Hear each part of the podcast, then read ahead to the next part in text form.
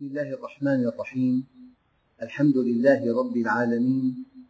والصلاة والسلام على سيدنا محمد الصادق الوعد الأمين. اللهم لا علم لنا إلا ما علمتنا. إنك أنت العليم الحكيم. اللهم علمنا ما ينفعنا وانفعنا بما علمتنا وزدنا علما. وأرنا الحق حقا وارزقنا اتباعه. وأرنا الباطل باطلا وارزقنا اجتنابه واجعلنا ممن يستمعون القول فيتبعون أحسنه وأدخلنا برحمتك في عبادك الصالحين. أيها الإخوة المؤمنون مع الدرس الثامن والعشرين من دروس سورة النساء ومع الآية السادسة والخمسين وهي قوله تعالى إن الذين كفروا بآياتنا سوف نصليهم نارا كلما نضجت جلودهم بدلناهم جلودا غيرها ليذوقوا العذاب إن الله كان عزيزا حكيما. أيها الإخوة إن الذين كفروا بآياتنا كلكم يعلم أن الله جل جلاله لا تدركه الأبصار ولكن هذا الكون المترامي الأطراف كله يدل على الله عز وجل. وفي كل شيء له آية تدل على أنه واحد. فلو أن الإنسان أراد أن يؤمن قد تدله على الله بعرة. كما قال الأعرابي البعرة تدل على البعير والأقدام تدل على المسير والماء يدل على الغدير. أفسماء ذات أبراج وأرض ذات فجاج ألا تدلان على الحكيم الخبير؟ في قضية في القرآن تلفت النظر.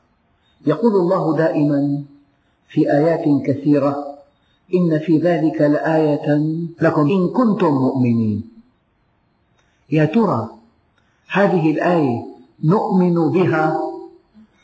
أم إذا كنا مؤمنين بها نستفيد منها؟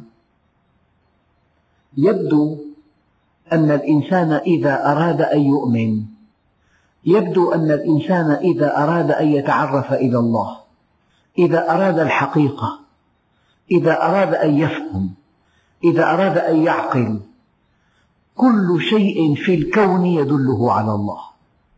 لكن إن أراد الشهوة إن أراد الدنيا إن أراد العلو في الأرض إن أراد الاستمتاع لو أنه في أكبر وكالة فضاء في العالم ويرى كل يوم مئات المجرات لو أنه على مجهر إلكتروني يكبر أربعمائة ألف مرة لا يؤمن.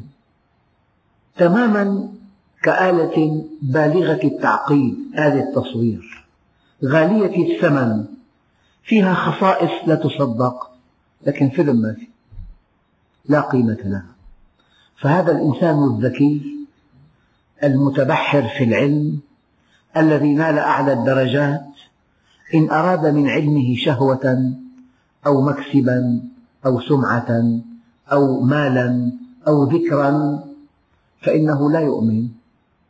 بين يديه آيات بينات واضحات صارخات. وهذا الذي أراد الحقيقة أو أراد الهدى أو أراد الإيمان أو أراد أن يعرف أصغر شيء يدله على الله. ابنه يشهد له كيف خلق هو. الشمس والقمر طعامه وشرابه زوجته نومه يقظته ماء الأمطار العصافير الأطيار الأسماك البحار الجبال. فلينظر الإنسان إلى طعامه. طعامه يكفي زواجه يكفي. أولاده إن تأمل في أطوار خلقهم وهو الأب هذه آيات تكفيه أن يعرف الله عز وجل. فالكافر هو في الأصل ما أراد أن يعرف الحقيقة. أراد الدنيا أراد الشهوة أراد الانغماس في المتع الرخيصة أراد المال. ألها هواه إن الذين كفروا بآياتنا هناك آيات دالة على الله. وقد قيل هناك آيات كونية دالة على الله وهناك آيات تكوينية دالة على الله وهناك آيات قرآنية دالة على الله. الله عز وجل لا تدركه الأبصار لكنه خلق الكائنات. لا تدركه الأبصار لكن أفعاله بينات واضحات. لا تدركه الأبصار لكن كلامه بين أيدينا. لذلك قالوا إذا أردت أن تحدث ربك فادعه وإن أردت أن يحدثك الله فاقرأ القرآن. إن الذين كفروا بآياتنا لم يعبأ بها. تماما كما لو أن إنسان فاضت عنده المياه فأتلفت الأساس فانطلق من بيته يريد قطعة كي يتلافى بها نزول المياه إلى أطراف البيت. هو مندفع ليشتري هذه الحاجة كي يمنع تسرب المياه. هو لا يرى شيئا إلا هذه الحاجة. لو رأى سلعة رائعة رخيصة لا يعبأ بها. لذلك حب الدنيا يعمي ويصم. الإنسان حينما يحب الدنيا لا يرى شيئا. حب الدنيا رأس كل خطيئة. فإن الذين كفروا بآياتنا سوف نصليهم نارا. كل المخلوقات أبت أن تحمل الأمانة. حينما عرض الله الأمانة على السماوات والأرض والجبال فأبين أن يحملنها وأشفقن منها وحملها الإنسان. فالمخلوقات لا تعذب لأنها ليست مكلفة لأنها لم تقبل حمل الأمانة لأنها أشفقت من حمل الأمانة. فالملائكة اختاروا أن يكونوا مع الله دائما من دون تكليف ومن دون مسؤولية. والحيوانات اختاروا أن يكونوا مع الشهوة من دون تكليف ومن دون مسؤولية. أما الإنسان فحملها الإنسان. إنا عرضنا الأمانة على السماوات والأرض والجبال فأبين أن يحملنها وأشفقن منها وحملها الإنسان. لذلك ركب الله بنيته من شهوة وعقل من قبضة من تراب الأرض ونفخة من روح الله. فيه ميول عليا وحاجات عليا وفيه ميول دنيا وحاجات سفلى. إن تحرك في شهواته وفق منهج ربه لا شيء عليه. ومن أضل ممن اتبع هواه بغير هدى من الله. لو اتبع هواه وفق هدى الله عز وجل لا شيء عليه. فالإنسان مع أن فيه عقلا وفيه شهوة لكن إذا سمى عقله على شهوته أصبح فوق الملائكة. وإن سمت شهوته على عقله أصبح دون الحيوان. فهذا الإنسان قبل حمل الأمانة وقال أنا لها يا رب.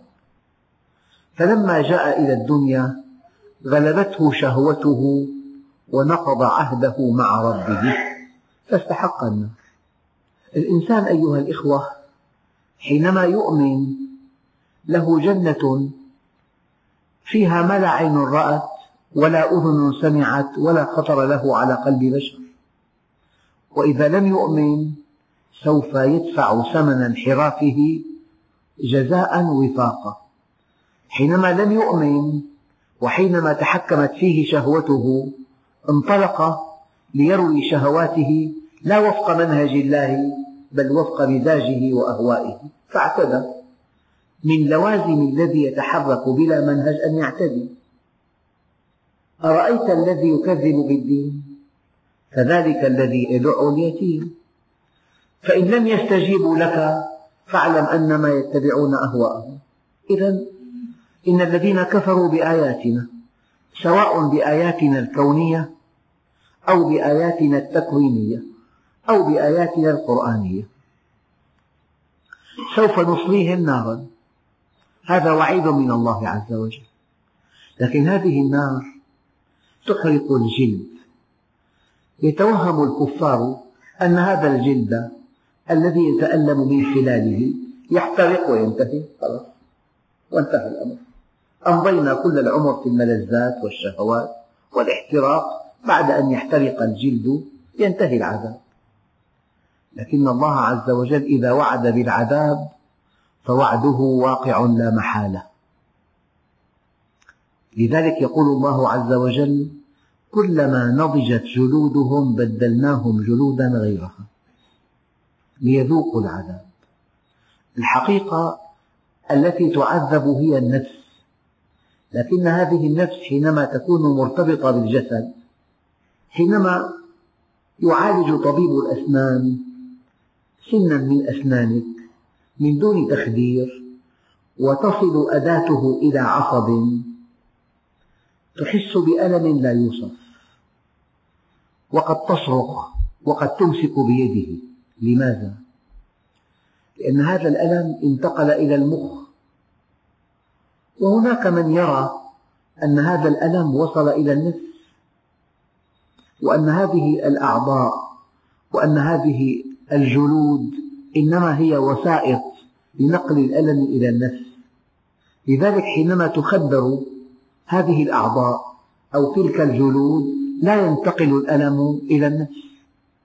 في الآخرة لأن وعيد الله عز وجل أن يحترق الإنسان إن كان كافرا إلى أبد الآبدين. والجلد يحترق. كلما نضجت جلودهم بدلناهم جلودا غيرها.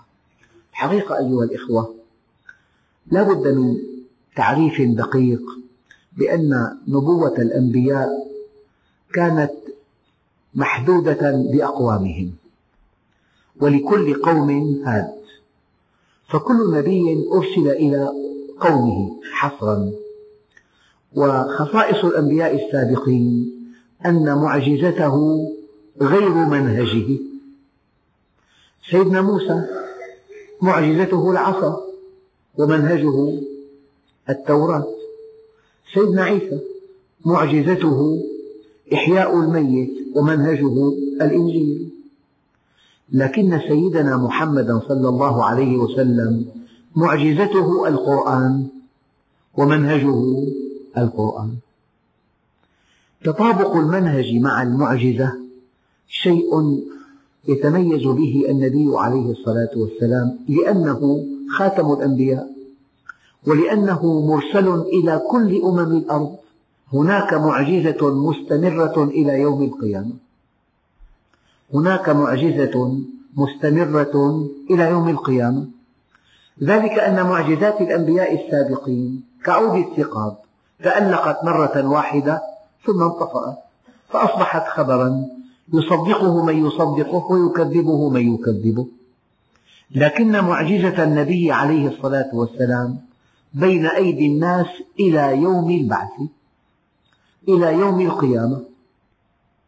في آية بالبقرة إن الله لا يستحيي أن يضرب مثلا ما بعوضة فما فوقها من قبل كنت مطلعا على بحث علمي حول البعوضة فكنت في بعض المناسبات أتحدث عن البعوضة على أنها تملك ثلاثة قلوب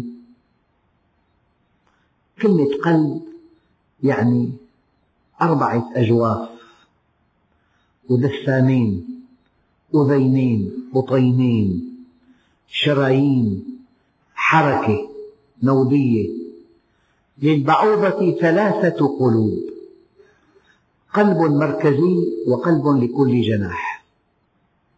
وللبعوضة هكذا قرأت في هذه المقالة العلمية جهاز رادار تتجه إلى جبين الصبي. وللبعوضة جهاز تحليل دم وللبعوضة جهاز تخدير وللبعوضة جهاز تمييع ولها محاجم إن وقفت على سطح أملس ولها مخالب إن وقفت على سطح خشن ويرف جناحاها عدد كبير من المرات بحيث يؤدي هذا الرفيف إلى طنين بعد حين بعد عدة سنوات اطلعت على مقالة عن البعوضة فإذا هي تشم رائحة عرق الإنسان من ستين كيلومتر. واليوم اطلعت على بحث آخر أذهلني. فقرة من موسوعة علمية حديثة جدا. للبعوضة مئة عين.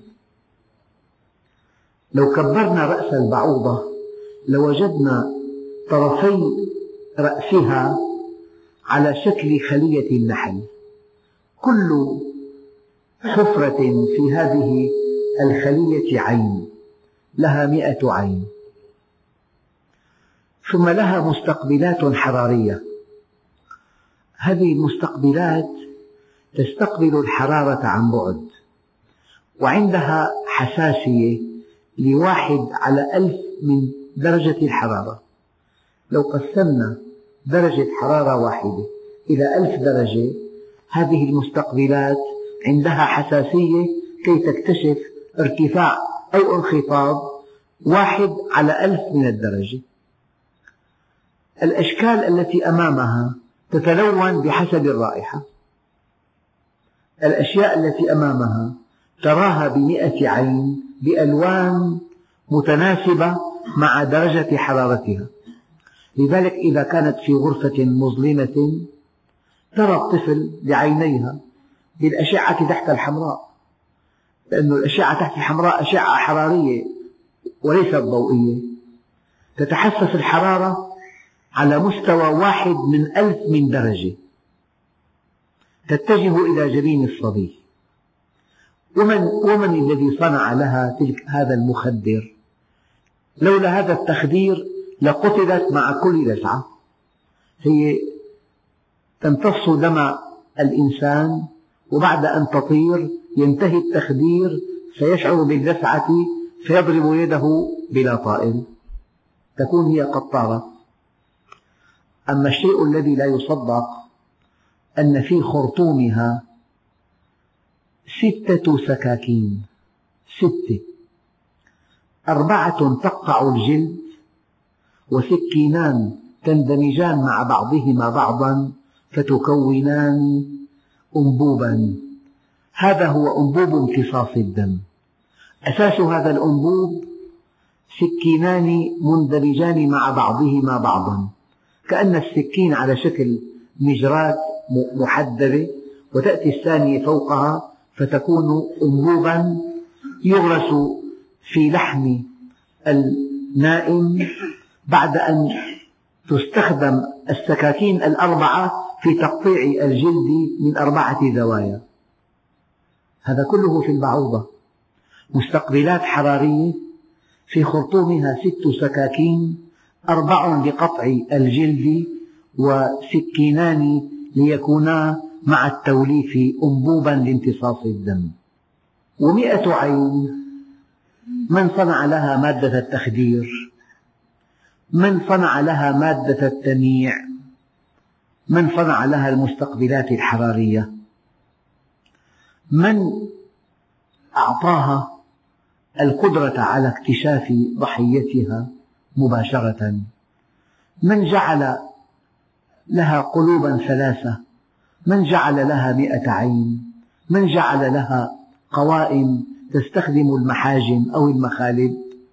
ماذا يقول الله عز وجل؟ إن الله لا يستحيي أن يضرب مثلا ما بعوضة فما فوقها. هذه الآية إعجاز علمي. ما من مخلوق أهون على الإنسان من بعوضة. الآن كلمة بعوضة مئة عين ثلاثة قلوب محاجم مخالب مستقبلات حرارية جهاز تخدير جهاز سميع جهاز رادار.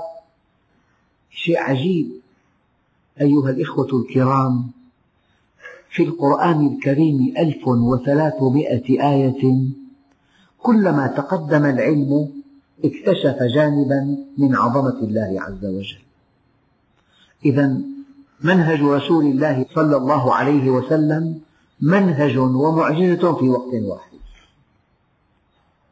إذا إن الذين كفروا بآياتنا سوف نصليهم نارا كلما نضجت جلودهم بدلناهم جلودا غيرها. الآن في بحث علمي حول طبيعة الألم. أين الأعصاب؟ يعني آخر ما توصل له العلم أن الأعصاب منبسطة في جلد الإنسان. بدليل أنك لو أخذت حقنة تشعر بالوخز لفترة قصيرة وبعد الشعور بالوخزة لا تحس بشيء. معنى ذلك أن الحقنة حينما غرست في الجلد لامست عصبا. لكن ما هذه الشبكة؟ ائت بدبوس. في أي مكان من جلدك اغرسه تشعر بالألم. أي أن هذه الشبكة تغطي كل مساحة الجلد على مستوى واحد بالمئة من الميليمتر. هذه شبكة الأعصاب الحسية. هذه التي تذوق العذاب. هذه التي تحس بألم الإحراق.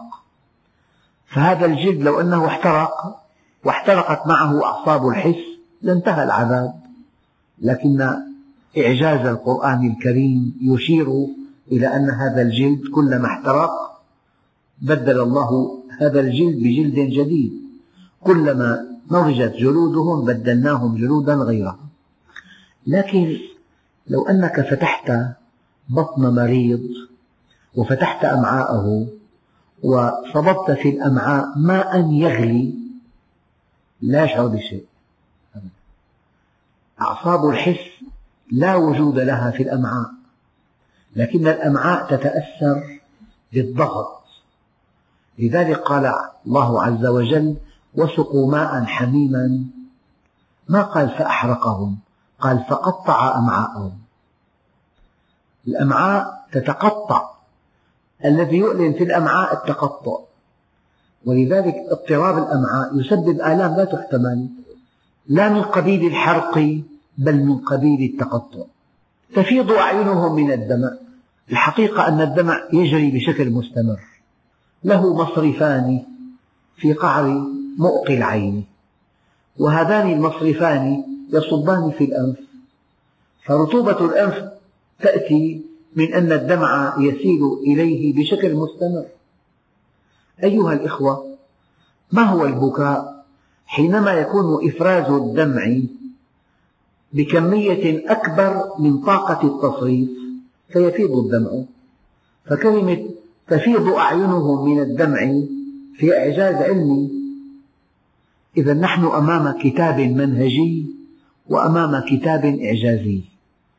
معجزة النبي عليه الصلاة والسلام ومنهجه في كتاب واحد. طبعا المعجزات السابقة حسية. لذلك انتهت مع نهاية بعثة النبي إلى قومه. أصبحت خبرا. ولأن النبي عليه الصلاة والسلام أرسله الله إلى الناس كافة. فلا بد من معجزة مستمرة. إنها القرآن الكريم. لذلك يقول الله عز وجل سنريهم آياتنا في الآفاق وفي أنفسهم حتى يتبين لهم أنه الحق. ليذوقوا العذاب إن الله كان عزيزا حكيما. معنى كان عزيزا حكيما؟ العزيز الذي تشتد الحاجة إليه. والعزيز الذي لا ينال جانبه.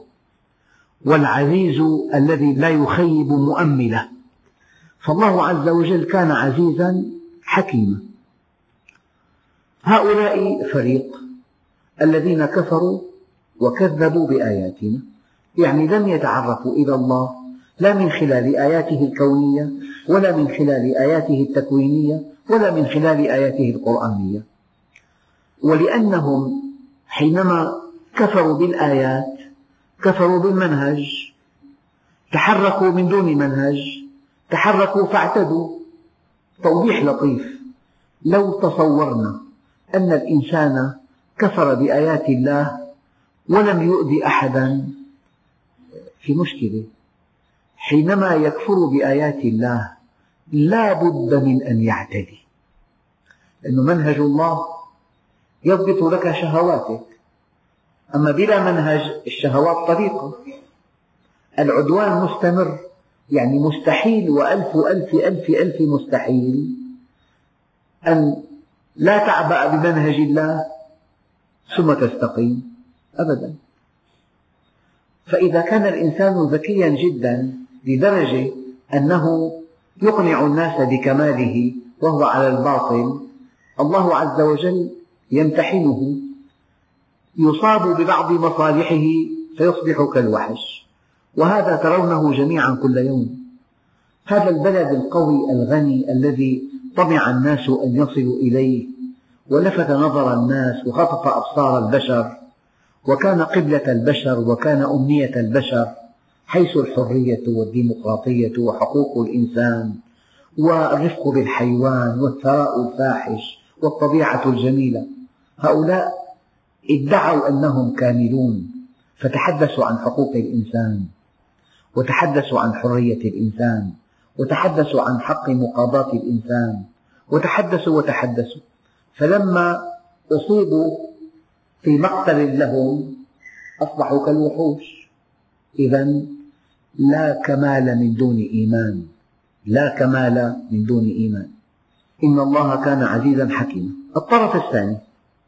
والذين آمنوا وعملوا الصالحات سندخلهم جنات تجري من تحتها الأنهار. خالدين فيها أبدا. لهم فيها أزواج مطهرة. وندخلهم ظلا ظليلا. ليست جنة بل جنات. الإنسان في الدنيا في عنده قلق عميق. صحته طيبة لكن هذه الصحة لا تستمر. مستحيل. لا بد من يوم يكتشف الإنسان أن في جسمه شيئا لم يكن من قبل.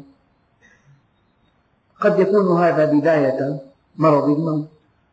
إذا في قلق عميق أن هذه الحياة لا تدوم لأحد ولا تستقر على حال. هي متقلبة لكنك في الجنة كما قال النبي عليه الصلاة والسلام فيما يحدثنا عن ربه أعددت لعبادي الصالحين ما لا عين رأت ولا أذن سمعت ولا خطر على قلب بشر. ما لا عين رأت دائرة المرئيات محدودة. أنا سافرت إلى أستراليا إلى ماليزيا إلى أمريكا إلى بريطانيا إلى المغرب إلى مصر. مثلا محدودين لكن في بالعالم مئتا دولة. لكنني أسمع في الأخبار عن موسكو مثلا. أسمع عن مدينة بإفريقيا. دائرة المرئيات محدودة. بينما دائرة المسموعات أوسع بكثير. أما دائرة الخواطر هذه لا تنتهي. أي خاطرة تأتي إلى ذهنك يمكن أن تكون معقولة. قد يخطر في بالك قلم طوله ألف كيلومتر. ممكن. خاطرة هذه. أعددت لعبادي الصالحين ما لا عين رأت ولا أذن سمعت ولا خطر على قلب بشر. هذه الجنة. التي عرضها السماوات والأرض والتي أنت فيها إلى أبد الآبدين وما أنت فيها من المخرجين والتي فيها ما تشتهيه الأنفس وتلذ الأعين. هذه الجنة ليس فيها مرض ولا قلق ولا خوف ولا حرج ولا زوجة سيئة ولا ابن عاق ولا مرض عضال ولا عدو يهدد ولا منافق يحسد ولا نفس غاوية ولا شيطان يوسوس. يعني فيها ما تشتهيه الأنفس. فلذلك أيها الإخوة أعقل العقلاء من سعى إلى جنة عرضها السماوات والأرض. هذا هو العاقل لذلك النبي عليه الصلاة والسلام يعجب ممن يعرف أن الجنة حق وأن النار حق ثم لا يعمل للجنة ولا يتقي النار. لذلك قال بعضهم روى حديثا عن رسول الله استغنى به عن أربعمائة حديث. اعمل لله بقدر حاجتك إليه. أنت محتاج له في كل شيء. واتق النار بقدر صبرك عليها. واعمل للجنة بقدر مقامك فيها. اعمل للدنيا بقدر بقائك فيها. الإنسان حتى يستقر بالأربعين بالثلاثين من الثلاثين حتى الأربعين يعني نوعا ما يستقر. ثم تنمو حياته شيئا فشيئا. فإذا بلغ الأوج بلغ بلغت خبراته الأوج له دخل كبير استقرت حياته بنى معارف شبكة علاقات يأتيه ملك الموت في أحرج وقت. هذه الدنيا؟ ما جمعه في عمر مديد يخسره في ثانية واحدة. يعني كل ممتلكاته متعلقة بنبض قلبه وكل أمواله الطائلة متعلقة بسيولة الدم في شرايينه وكل مكاسبه متعلقة بنمو خلاياه. كل هيبته متعلقة بحالته الصحية بقطر شريانه. فالموت قريب جدا. فهذا الذي يعمل للدنيا إنما هو يغامر ويقامر. فيا أيها الإخوة الأكارم هاتان الآيتان. إن الذين كفروا بآياتنا سوف نصليهم نارا كلما نضجت جلودهم بدلناهم جلودا غيرها ليذوقوا العذاب. إن الله كان عزيزا حكيما. والذين آمنوا وعملوا الصالحات كلمة آمنوا وعملوا الصالحات تتوارد في القرآن بعدد كبير جدا. يعني إيمان بلا عمل لا قيمة له وعمل بلا إيمان لا قيمة له. لا بد من عمل مبني على إيمان. لا بد من عمل مبني على إيمان. والذين آمنوا وعملوا الصالحات سندخلهم جنات تجري من تحتها الأنهار. طبعا فيها ما لا عين رأت. أوصاف الجنة تقريب لنا. تقريب. يعني مثلا أنهار الجنة أنهار فيها ماء غير آسن ماء رقراق عذب فرات فيها أنهار من لبن لم يتغير طعمه. فيها أنهار من عسل مصفى. فيها أنهار من خمر لذة للشاربين. معنى ذلك أن كل ما في الجنة في كمال مطلق. شباب دائم حياة أبدية شبح الموت يقطع الرقاب.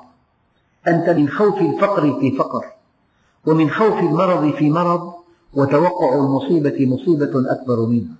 أما في الجنة ما هم منها بمخرجين على سرر متقابلين وزوجناهم بحور عين. قطوفها دانية وإذا رأيت ثم رأيت نعيما وملكا كبيرا. في الجنة. أخواننا الكرام الشيء المؤسف جدا أن مفهومات الجنة ليست داخلة في حسابات الناس. كما أن مفهومات النار ليست داخلة في حسابات الناس. داخل في حسابات أسعار العملات وطريقة اقتناص الشهوات. داخل في حساب خصومات. داخل في حسابات انغماسهم إلى قمة رؤوسهم بالشهوات. أما هذا الموت الذي يصعق له الإنسان خارج حساباتهم لذلك يقول الله عز وجل فذرهم يخوضوا ويلعبوا حتى يلاقوا يومهم الذي فيه يصعقون ويوعدون. هذا اليوم الذي وعدنا به لا بد آتي ما بين طرفة عين وانتباهتها يغير الله من حال إلى حال. الذين حولك من أقربائك عدد الذين ماتوا عدد كبير. كان إنسان له بيت له أهل له زوجة يزورك يطلع عليك يسلم عليك يبتسم يضحك يكسب مال ينفق ينام يأكل. في ثانية واحدة أصبح خبرا على الجدران. وكل مخلوق يموت ولا يبقى إلا ذو العزة والجبروت. والليل مهما طال فلا بد من طلوع الفجر والعمر مهما طال فلا بد من نزول القبر. وكل ابن أنثى وإن طالت سلامته يوما على آلة حدباء محمول فإذا حملت إلى القبور جنازة فاعلم بأنك بعدها محمول يعني حدثني أخ يصلي في جامع في أحد أحياء دمشق. قال لي أحد المصلين عنده روح دعابة لطيفة. كلما صلينا الفجر معا وخرجنا من المسجد يتحفنا بطرفة جديدة. أقسم لي بالله أنه في أحد الأيام صلى معه الفجر تماما طبيعي جدا. في الظهر رآه على أحد مواقف السيارات أذن العصر فكان يصلي عليه. بين الظهر والعصر توفاه الله بشكل مفاجئ وبعد أذان العصر كان تحت أطباق الثرى الموت يأتي بغتة والقبر صندوق العمل. أحد إخواننا الكرام يأكل شطيرة ففي أثناء تناوله الشطيرة وافته المنية كان يأكل ظهرا العصر كان مدفون انتهت بس أغلق. فالموت يأتي سريعا والموت لا يعرف صغيرا ولا كبيرا. لا يعرف صحيحا ولا مريضا. لا يعرف مقيما ولا مسافرا. قد يأتي الموت الإنسان في أحرج المواقف والذين آمنوا وعملوا الصالحات سندخلهم جنات تجري من تحتها الأنهار خالدين فيها أبدا. لهم فيها أزواج مطهرة. في زوجات في الدنيا متعبات. أما في الآخرة لهم فيها أزواج مطهرة. وندخلهم ظلا ظليلا. والحمد لله رب العالمين.